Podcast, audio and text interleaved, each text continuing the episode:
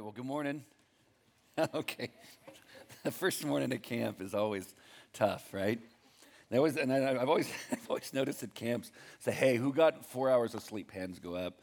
Who got no sleep? You're like, I'm like, like none at all. Yeah. I'm like, you guys are psycho. I don't understand that kind of. I think the older you get, the more you just want to sleep. Hey, grab your Bibles. We're in Exodus chapter 5. And then we'll be kind of flipping around uh, different places in the morning, but we're going to land on there for a little bit. Hey, I know we just prayed, um, but if you don't mind, I'd like to pray again. I don't like to preach unless we pray. So let's get quiet before the Lord and we'll, we'll pray and we'll jump into this, okay?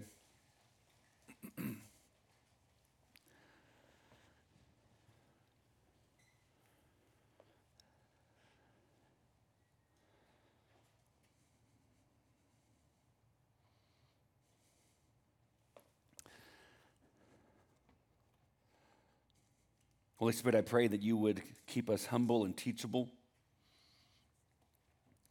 Father, for those of us who know you and love you, I pray that you would take us deeper into love with you and intimacy with you. And God, for those who are here that don't, Holy Spirit, I pray that you would convict of sin, draw them to Jesus, Father, that they would come to Christ and surrender and see what life was meant to be. Restored to you. So, God, I pray you take this feeble attempt on my part to make much of you, to teach your word, and I pray that you would do something incredible. Thank you that you want to meet us. Thank you that you want this more than any of us do. We love you. We pray this in Jesus' name. And everyone who agrees says, Amen. Uh, and this is a rhetorical question. You don't have to answer, but if someone would ask you, Hey, are you a good person? What would you say? And I feel like most of the time we kind of look around and someone's like, No. Okay, so like we look around, it's like, Well, compared to who? And that's usually where it draws down to. It's like, what? I mean, compared to, and we'll throw out like the worst. I mean, I've done this at camps before. It's like, hey, who's one of the people that had just like this horribly evil impact on the world? And usually Hitler makes the list. Uh, 98% of the time, someone throws out Hitler. And then over here, it's like, oh, Mother Teresa is like the best. And so we can never be like her. And, and so then we just kind of land there. And I remember being at a camp one, one year ago, a while back, and I said, Well, who's one of the best? And they said Mother Teresa again, all the good work she did. But then when I said, Who's one of the worst? Um, do you guys know Charlie Sheen? I don't even know if you guys know it. Like, that was the person they named. Like, was, they're like screaming, and all of a sudden goes, Charlie Sheen. And I'm like, out of everyone on the planet ever, a guy that played some party dude in a sitcom compared to a dude that was responsible for six million people dying. It's like, I just, I don't know that it equates, but I'm like, okay, you're kind of out of your mind. So I'm not going to listen to that one. But we kind of said, okay, so say this is the worst and this is the best. We kind of sit there and go, well, I'm not, I'm not Hitler. And what I'm hoping that you're not like right next to him. Like you're like, I'm not, at least I'm not Hitler. okay, you're not that person. But it's like, I'm not over here either. And we think that we, if we land between these two places, we're fine. Friends, God's standard is Himself, and He's perfect, and He's holy, and He's righteous and right. We think that if so long as I'm better than this person, I'm okay. But I think that for the most part, we actually think, well, we're pretty good. And then we come to passages in the scripture Verse, uh, Psalm 51, verse 5 Behold, I was brought forth in iniquity, and in sin did my mother conceive me. Isaiah 64, 6 We have all become like one who is unclean, and all our righteous deeds are like polluted garments. Romans 3, 10 to 12 None is righteous. No, no one. No one understands. No one seeks God. All have turned aside. Together they've become worthless, but no one does good, not even one. And some say, Brian, well, I've got a good heart. Or they've got a good heart. We've got a good heart. Like maybe our actions are bad, but we got a good heart. Guys, you know what Jesus says about the heart? Okay. Now, I don't know if you still do it in high school. I, I, I think in high school I didn't really do it. Remember Valentine's when you were younger? Did anybody take Valentine's cards for everybody? Did your parents make Valentine? Give passes out to everyone because everyone needs to know that they're loved. And so you walk in and you feel weird, like you're giving it to your friends. And then if there's a girl thing, it's kids. And then you go to, like guys, you give it to the guy friends, like, I don't know, my mom said to give it to you. It's like, it just, it just felt weird when I did it. It was this awkward moment. But then as you get older, it's like, I just want to give you my heart. Here's my heart. Here's my heart. And you're like, Ugh. okay, but here's what, here's what Jesus says about the human heart. So this is what you're giving to someone on Valentine's Day. So just think about this. You sit there go, well, my opinion is I'm going to go with Jesus. Why? Because he pulled off Easter. If a person dies, predicts his death, his burial, his resurrection, and pulls it off, I'm going with what he says. Here's what he says, out of the heart. Out of the heart of man come evil thoughts, sexual morality, theft, murder, adultery, coveting, wickedness, deceit, sensuality, envy, slander, pride, foolishness. Happy Valentine's Day. Here's my heart. Here's my heart. And you're like, ah, I don't want it. Because that's, I mean, we just sit and go, well, I'm a sinner because there's sin in the world. No, no, no, there's sin in the world because we're sinners. It's so different. It's not, well, I became a sinner because of the things that I did. No, I was born into it. Sin has been passed down from Adam. We brought it, guys. We broke it. We did everything. We broke it. So it's not like, well, I'm, I'm just the victim and sin is out there and it got me. Friends, I'm conceived, and here's, I'm rebellious against God before Christ. Before I surrendered my life to Christ, before He wooed me into relationship with Himself, I was rebellious against Him. Guys, it, it blows my mind. In the book of Romans, Paul refers to us as enemies. Like we're enemies of God that while we still had this hatred toward God, Christ died for us. Wow, this is a really great way to start the morning, Brian. Well done. Here's why I think it's so important. Because you know how much more beautiful the cross becomes when we actually realize who we are? That while I was still a sinner, Christ died for me that Jesus died for the imperfect version of me, the, the rebellious version of me. He didn't sit there go, hey, I'll come and I'll do my part. Once you get to this place, then I'll do it. Guys, you realize every other world religion is this pretty much summarized you do enough good things and maybe you'll make it. It's almost like the good has to outweigh the bad, but you see the problem with that. You never know what the score is. You never know if you're winning, if you're doing enough good over bad. And what if it's about the things that you didn't know were bad, but you did them? And there's a God up there who's just ticked off, and he, you have no clue that there's negative marks. This is all the bad things that are happening. Guys, can you imagine living like that? My question to you is do you? Like, for those of you that are followers of Christ, you still find yourself living in this legalistic mindset that, yes, I'm saved by grace, but I have to. Brrr. Guys, if that's what we've jumped into, we've turned the gospel into, hey, yes, Jesus did his part, now the rest relies upon me. That is not the beauty of the gospel. The beauty of the gospel is that we're saved by grace through faith. And this faith, not of ourselves, that faith is the gift of God, not by works so that no one can boast. And then it goes on, for we are God's workmanship created in Christ Jesus to do good works which God has prepared in advance for us to do. It's all connected, but the works that we do is not so I can get heaven or I can be loved by God. I do those things because I already am, because I've surrendered to Jesus. But to think that God came for me while I was in hatred toward him while humanity hated him. That as a rebel, he called me to, he woos me into relationship with him. What God does that? The God of the Bible. Guys, it is so necessary for us to understand our sinfulness because we're actually, we actually have a true need for a Savior. You cannot do enough good things to get to God. I mean, Isaiah said it all of your good, good deeds are like filthy rags. It's like, wow. I mean, every, think about the most quote unquote purely motivated thing that you could ever do. That good work compared to the holiness of God is like a filthy rag.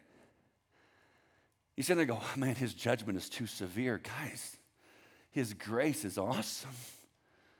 His grace is amazing. It's like, well, I haven't done like the really bad stuff. And that the scriptures would say if you've broken one part of the law, you're a lawbreaker. It doesn't matter which ones you've broken the law. When you get to here in Exodus chapter 5, Moses and Aaron are standing before Pharaoh. Finally, God convinced Moses. Remember, Moses gives out all these reasons. If you know the story, God says, You're going to go stand before Pharaoh. And in chapter three, he's like, But what about this? And but what about this? And but what about this? And there's this part in chapter four where he's like, Well, it's in verse. Uh, Verse 10, he says, Oh my Lord, I am not eloquent either in the past or since you have or since you have spoken to your servant, but I'm slow of speech and of tongue. He's like, I don't talk real well. Now, watch God's response. Who has made man's mouth? Now, this is the part that's hard. Who makes him mute or deaf? Wait a minute. Who makes a person mute or deaf? Who makes him mute or deaf or seen or blind? Is it not I, the Lord?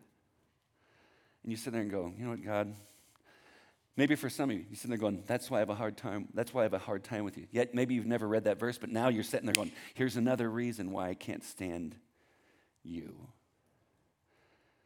Isn't it weird that maybe for some you don't believe in God or you don't think that God is fair, and yet you still have this thing in you of what seems right and what seems wrong. But isn't it weird that all of a sudden the things that God says are right and wrong have been submitted or, or have been substituted by what you declare to be right or wrong. I think one of my favorite themes of a camp I've ever done is this summer here because it talked about truth. And I brought this up a little bit yesterday, but isn't it weird? We live in this culture. You define it for you, I'll define it for me. So we have this idea there's no absolute truth, right? There's no absolute truth. What's the problem with that one statement? If I walk out and say, hey, there is no such thing as absolute truth, it's an absolute truth statement, right? So when a person says, there's no such thing as absolute truth, I'm like, you just told me that there's no absolute truth. That's an absolute truth ta- statement. So you're just kind of contradicting yourself in the very beginning. Here's the other problem. If there is no such thing as absolute truth, there's no such thing as right or wrong, there's no sin or righteousness, then friends, we can never be offended by anything that anyone ever does, ever. That if a people group want to oppress another people group, I cannot stand against them if their truth is their truth and my truth is my truth. You can't get offended if someone says something that's offensive to you because that's their truth and they're getting to speak their truth. But once you start saying, well, there's no truth, but you can't do, that's absolute truth. So, friends, here's the thing as we're watching society unravel, so they're going, Brian, are you terrified? No, because the gospel is still awesome. Isn't it true the light shines dark, the light shines brightest in the darkest places? The followers of Jesus, when you get to this point where we go, oh my gosh, I know who I am. And God, there's parts of you that I don't understand. Like you made people mute and blind and deaf. Like, I always thought that was just something else that happened. Not at all, friends. God is sovereign over everything. God redeems everything. Does anybody ever watch uh, America's Got Talent? Ever watch that? Yeah. I don't know if it's still. I don't know if it's still popular. I think after a while, I'm kind of like, there's only so much of the stuff I can keep watching. But there was one a few years ago, a guy named Kodi Lee. Remember, remember that one? So he's this young boy or young man who's blind, uh, autistic. Um, I mean, he can have a conversation, but he's, he's uh, social, social uh, his social skills are a little bit lacking, and, but he's just so excited. And so he's, I remember he goes, he goes up and they just start talking to him, and, they, and he's with his, his mom. And, and as, as he's talking, he's kind of he's getting excited, and, and they go, okay, so do your thing. And there's this massive grand piano. And everyone kind of, all the judges have this look like, oh, what's, what's going to come from here? And all of a sudden, he plays the first note, and then he just goes off. And he starts singing, you're just kind of like, oh my gosh, and their jaws drop. Here's a blind guy, and he has this gift that only a handful of people in the world have, where he hears music one time and he's mastered it, and he can play anything that comes up.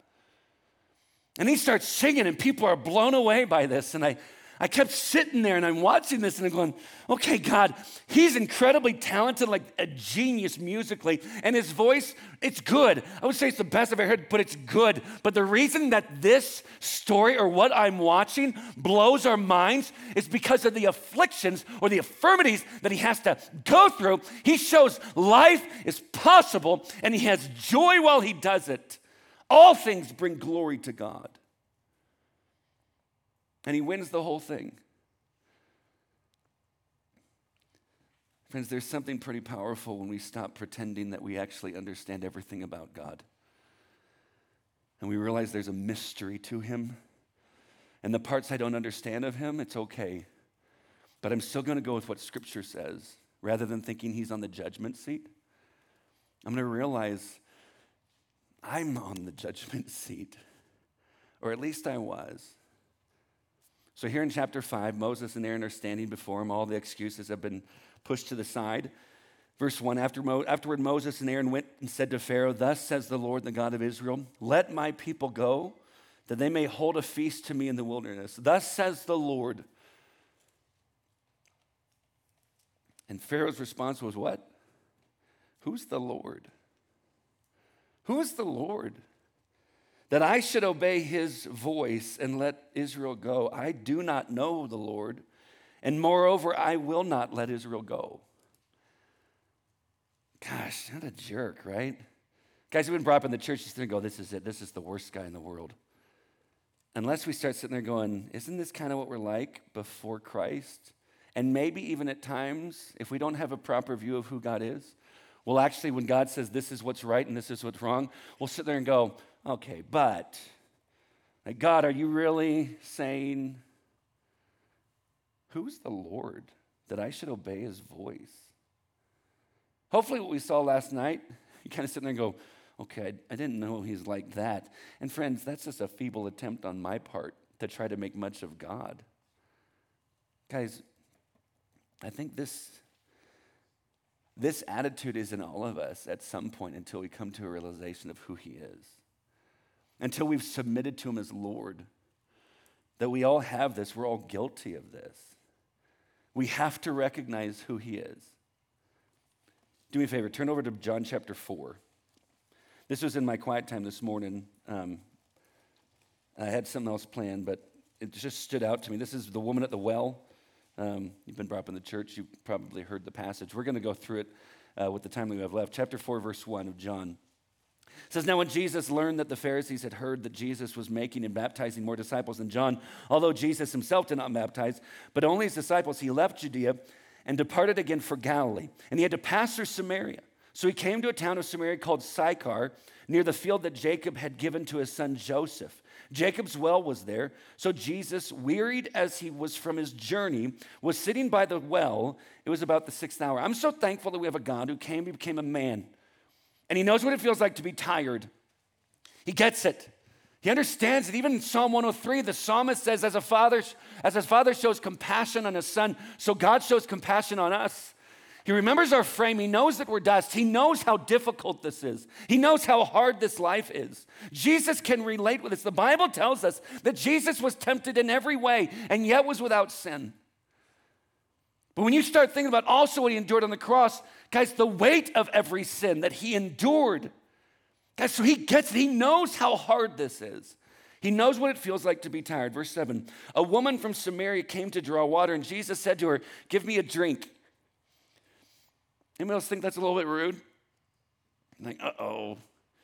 Can you imagine? You're just sitting there, or I'm, I'm, sitting there, you're with your friends, and all of a sudden you just have, you all have something to drink, and I look at you and say, hey, give me a drink.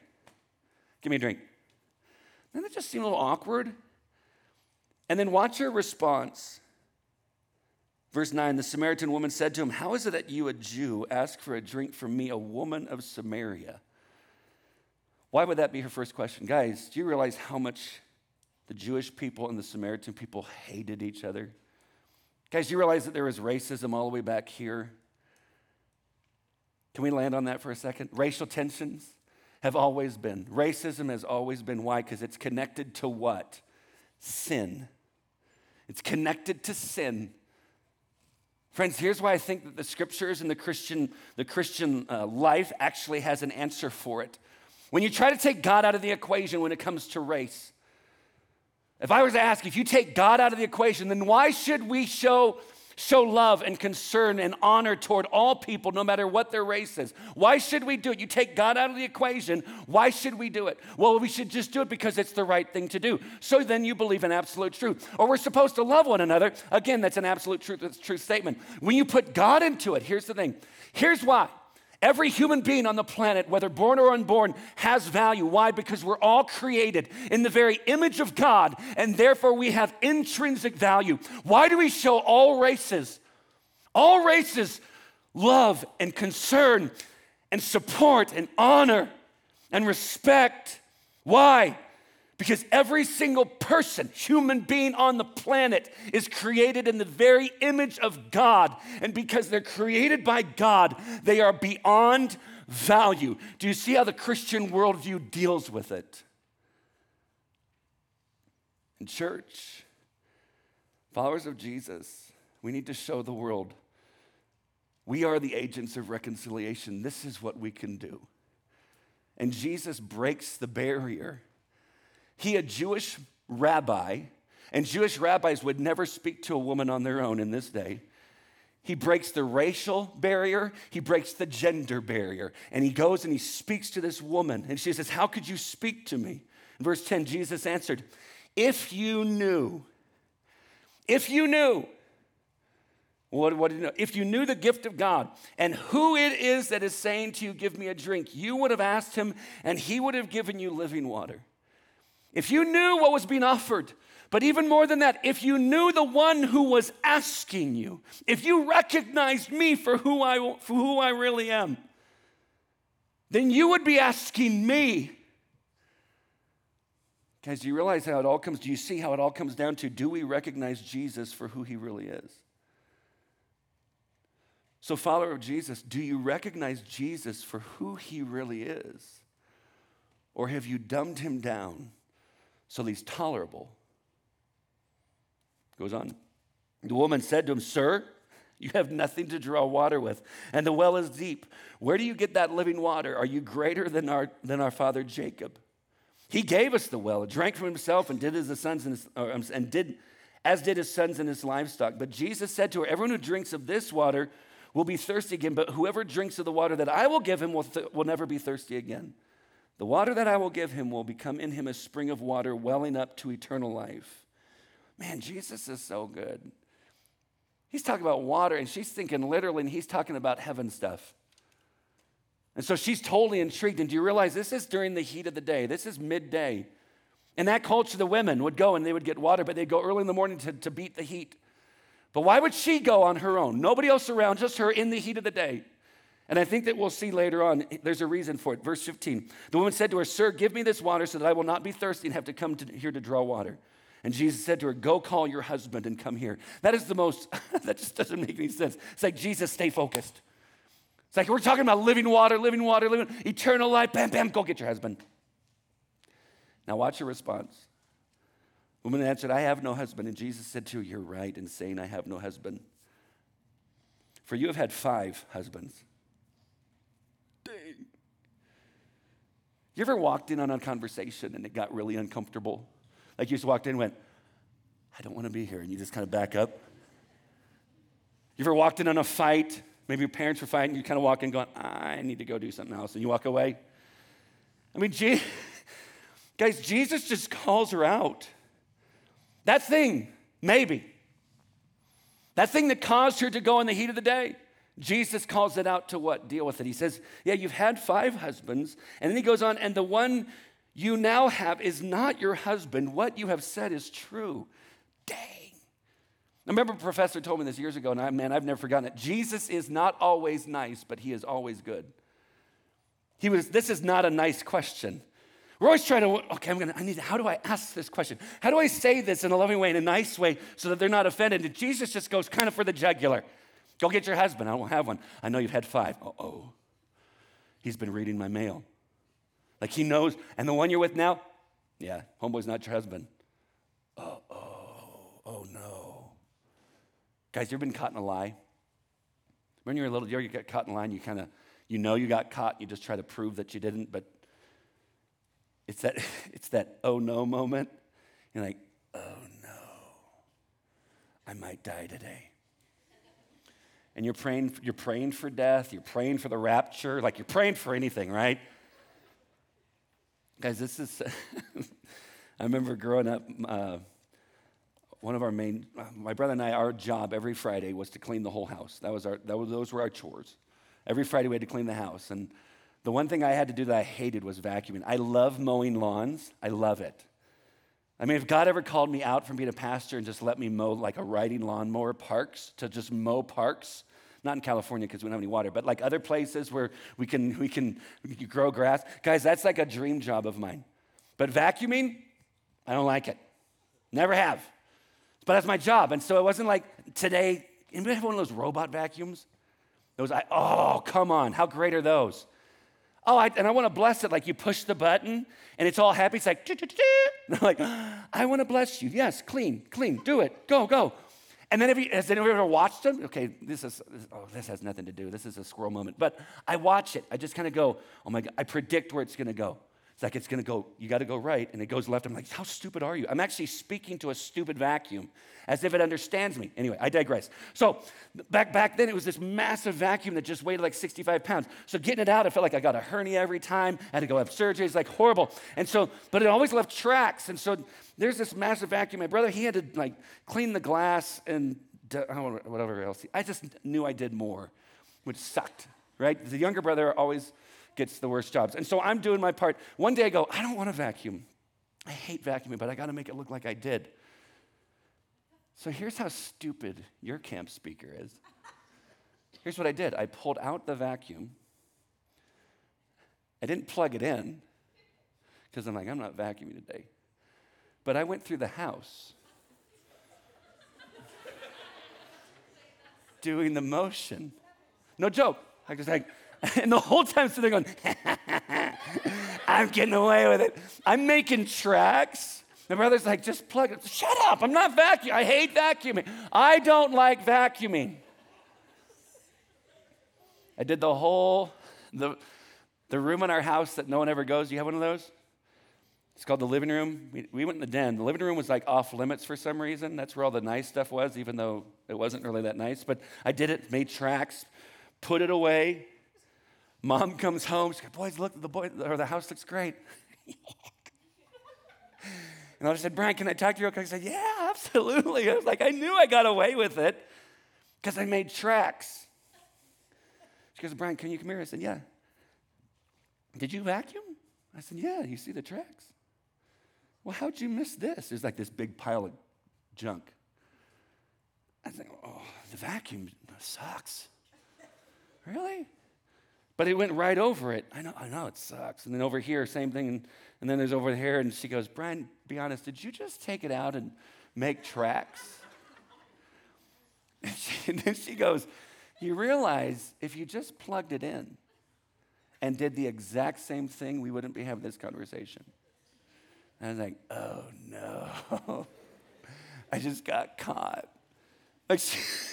So yeah, maybe I should digress. I'm just going to go home, get somebody smarter to come and finish the rest of the messages for the weekend. But guys, we, we kind of do, it's like when God confronts us, what's our response? And we think, well, I bet, I bet she just felt horrible because I bet Jesus just laid into her. What if he didn't? What if he just simply asked the question? What if he just made the statement and continued to look at her, waiting for the response? What if God is actually more inviting rather than condemning, wanting us? But, friends, He also will judge sin if we reject Him. You're right. You're not married. You don't have a husband right now, but you've had five. And the man that you're with right now, yeah, you're not married to him. And what's her response? Verse 19 The woman said to her, Sir, I perceive that you're a prophet. See, at first he's just this Jewish guy. And all of a sudden, he's like, I can tell you're a prophet. All of a sudden, she's starting to recognize who he is a little bit more. Our fathers worshiped on this mountain, but you say that in Jerusalem is the place where people ought to worship.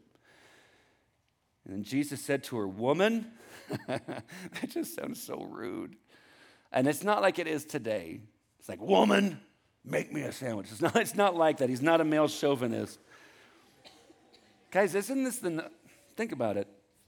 if she's been being if she's being treated kind of as an outcast in society and she's being judged by everyone else in the little community that she lives to where she feels like the only time she can go get water is when no one else from the community is around isn't it one of the most endearing terms that God can use in that moment for Jesus to remind her you are woman friends this is him putting value back into her He says, Woman, believe me. I know you've heard them say it, but believe me, the hour is coming when neither on this mountain nor in Jerusalem you will worship the Father. You worship what you do not know. We worship what we know for salvation is from the Jews, but the hour is coming and is now here when what? True worshipers will worship the Father in spirit and in truth. Why? For the Father is seeking such people to worship him. Friends, I've read this passage over, and this morning I double underline that part. The Father is seeking worshipers, He's seeking you. And he's seeking after people who will worship him in spirit and truth. Not just in singing, not just with hands raised when the song's going, not just showing up on a Sunday morning, doing the thing, hitting the youth group, showing up in chapel during the week, doing those things, and then outside of it, just do whatever we want. Guys, worship is every single thing we do, say, and think, all to the glory and praise of God, intentionally wanting to just say to him, I just love you and thank you, and may everything that I do, say, and think be in honor of you and what you've done for me. Those are the kind of worshipers that the Father is seeking. God is spirit, and those who worship him must worship in spirit and truth. And the woman said to him, Isn't it weird? Watch this, watch the change in subject. I know that Messiah is coming. He who is called the Christ. When he comes, he will tell us all things. And Jesus said to her, I who speak to you am he. Messiah. Guys, you realize the Jewish people have been waiting for him to show up for hundreds and hundreds of years? Do you realize that there's a 400 year gap between the last book of the Old Testament and the first book of the New Testament? That for 400 years, God went silent. No prophetic words, nothing. Went silent. And here's the people of Israel in, in bondage, being oppressed by the Roman government. And here's the Messiah stand before, but I love the way that he words it. Jesus said to, I speak to you, am he. Take out that middle phrase, who speak to you, and just listen to what he says. You've heard Messiah's coming. I am he. Why is that so important? Because last night we looked at when Moses said, What's that name I should tell people? When someone says, Hey, who, who sent you? Like, what's this? What's the name of this God that you're talking about? And God says, What? He says, I am who I am. And in this statement, Jesus says, I who speak to you am He. I am He. Disciples come back, and but when you watch, verse 28, the woman left her water jar and went away into town and said to the people, Come see a man who told me all that I ever did. Guys, I don't know that's the best way to convince people. It's like, you know, you should come meet this person. Why? Knew all, he knew all my junk. And he told me all my junk. I'm good. I don't want to be part of that. Guys, we actually think, oh, how do I, I'll say it this, I say it this way often. Let me just, let me encourage you with two words. Ready? I'll include myself. We suck. Oh, it's so freeing. Like we suck. It's like, oh, yes, we do. It's so great to know. Why? Because I don't have to try to pretend to be someone I'm not. I know that I'm in need of a Savior, and there's this God who wants relationship with me. I don't have to prove anything to Him. He wants me, He wants you. You know the beauty of confession? Guys, over the last three, four, five months, I've been applying this principle of confession. By confession, I mean this just going to God and going, God, you know that thought I just had? And I just go into detail.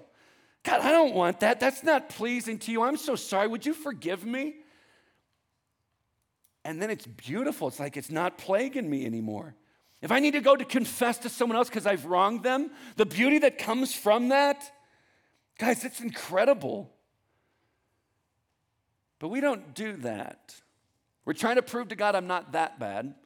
And with other people, you ever said something and thought that you maybe, you might have offended the person, but you don't want to bring it up just in case you didn't? And you just try to feel them out. So maybe you'll throw out a little joke to see if they laugh normal. And if they laugh normal, like, oh, we're good. But all of a sudden you throw out that joke that it usually lands and just kills it. And they're like, and they do something like that. then you kind of know you're in a bad place. But we're just trying to fill each other out instead of just coming to a person going, you know what, I've wronged you. When I said that, I feel like I offended you. And if I did, I am so sorry. Would you forgive me? We don't practice these things. Why? Because we're not that bad. Or at least I have to convey to you that I'm not that bad. It is so freeing to know I'm that bad. Outside of Jesus, I'm that bad. No, I'm pretty good. guys, Jesus is the one who said there is no one good except God alone. Only God is good. And I'm so thankful that this good God just really loves us. She went and told everyone, You got to come see this guy. He told me all my junk. And the thing is, they showed up. Verse 39 Many Samaritans from the town believed in him because of the woman's testimony. He told me all I ever did. And so when the Samaritans came to him, they asked him to stay with them, and he stayed two days. Many more believed because of his word. And they said to the woman, It is no longer because of what you said that we believe, for we have heard for ourselves, and we know that this is indeed the Savior of the world. We've heard him for ourselves. You introduced us to him. Why is this so important to me? Guys, when you look at her, when you see her process of recognizing Jesus, you're just a Jewish man. Then all of a sudden, you're a prophet. I think you might be the Messiah. And all of a sudden, when you start to recognize who Jesus is, you want him to be around and you want to be around him. They even said, Could you stay two days with us? You recognize the value of him. Followers of Jesus, do you recognize the value of the one who's called you? Because if you do, giving up our stuff, man, he's worth it, right? When we don't recognize the value of the one who's invited us, that's when we start to debate is he worth it? Is he worth it? Let me encourage you to this. I remember I was, uh, was, I was up here at Hume a while back, and we had just finished calling students to come to surrender to Jesus. And when that happens, uh, we call kids to stand up and let everyone see it and watch. And when I'm done and people are kind of doing their stuff, I usually sit in the back. I just sit there and watch and just pray and praise God. It's awesome. I love it. But for some reason, I hadn't made it back yet, and I was sitting next to one of the lead counselors, and this 15 year old kid comes walking up, and he looks at me, he's, he's crying, and he's like, Brian, can I, can I talk to you real quick? And he's trying to keep the tears in. You ever, you ever try to do that? And it's amazing the noises that come out of your body when you're trying not to cry. You know what I'm talking about? Like, you ever been to a wedding where the father, of the bride gets up and it's says, time to give the speech, and he's like, I just want to. when you start hearing the clearing of the throat a lot, you know the emotions. it's like all the, it's constant, right? It just keeps coming. so you just, and, and no joke, every time I sit there, I'm like, no, here it comes, here it comes. And I say, God, give him strength, give him strength. and then they'll make some statement. I told myself it was like,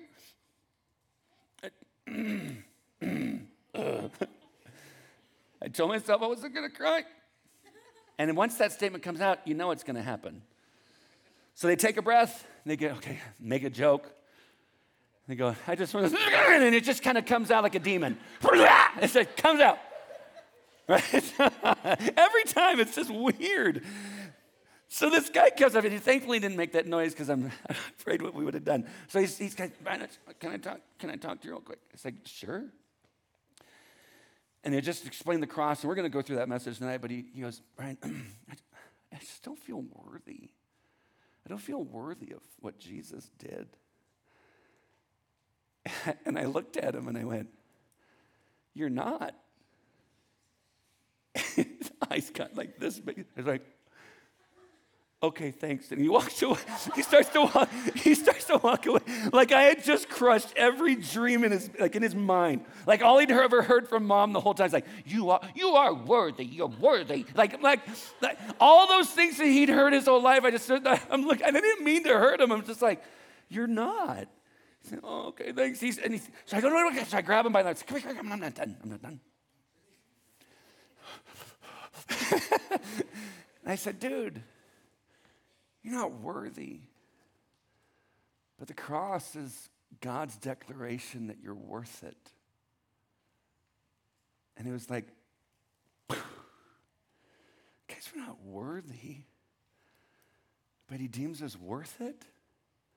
How do I know? Because Christmas happened and Easter happened. He took a cross while we were still sinners. So, for those of you that still may be sounding like Pharaoh, who is the Lord that I should obey his voice? My prayer is that you would actually take time, honestly, and I don't hope, I pray that this all comes out loving. I know that for some of you, you found some, there might be some in the room, that you found this reason to not want God. And it's some person on, they put on some YouTube video that they made in their mama's basement, four and a half minutes to prove why Christianity is not true. Four and a half minutes of people who have spent, like over the last couple thousand years, nothing, no, no book from ancient antiquity has as much evidence to prove the backing and the reliability of the word. But it's just this quick little thing saying, ah, this is why you don't have to believe it. There's the contradiction. Bam, or maybe for some of you, you prayed and your mom still died. And instead of going to God, it's better to go away from Him and to be angry with Him or to not believe in Him. Who is the Lord that I should obey His voice? See, I did everything I was supposed to before, and it didn't turn out like I wanted. And, friends, like I said last night, I will never downplay those feelings. But what I do want to do is challenge you to come into the right perspective. When Jesus taught his disciples to pray, he said, Our Father in heaven, hallowed be your name. He did not then say, Your kingdom come, your will be done, if I like it. He said, Your kingdom come, your will be done on earth as it is in heaven. But, Brian, you know how hard it is to submit to that? To accept that? I do, unless you recognize God, unless you recognize Jesus for who he is. And then you sit and go, maybe, just maybe, I might not see the good yet, but maybe it's just because he's not finished with it yet. Friends, if you don't see the good in it yet, it's because he's not done with it yet. If you're still in that place, who is the Lord that I should obey his voice? My challenge to you is read this. Not, don't start in Genesis and try to get through Leviticus and think you're going to make it. But why don't you start with Matthew? Or actually, start with Mark. Mark's my favorite gospel. Start with Mark and get to know Jesus. Read the Gospels, read Mark, and then go through the rest of the other three and get to know Jesus. And when you start seeing who he is and what it is that he did, and what He's called us to, maybe your perspective will change. For those of you who do, do love Jesus, can I ask you, have you lost sight of who Jesus is? But my next question is Have you lost sight of who you were before surrendering to Jesus? Because here's the joy before Christ, sinner, but then I surrendered my life to Jesus. Now I'm a new creation. It's God doing an incredible work. And so when people go, Christians, you're just a bunch of sinners. I'm like, no. Before God, because of Christ, I'm a saint. I'm a child of God who sins. That's so different than being a sinner. My identity has changed. I get to be a child of God because of Jesus, who struggles with sin rather than my identity being wrapped in my sin. But oh, I can appreciate the gospel so much more when I recognize where I was and now who I am because of him. It's freeing. It's so freeing. That's what I want to move us into. Recognize who we were and then move into who we are, all because of what it is that Jesus did. Can I pray for us? Let's pray.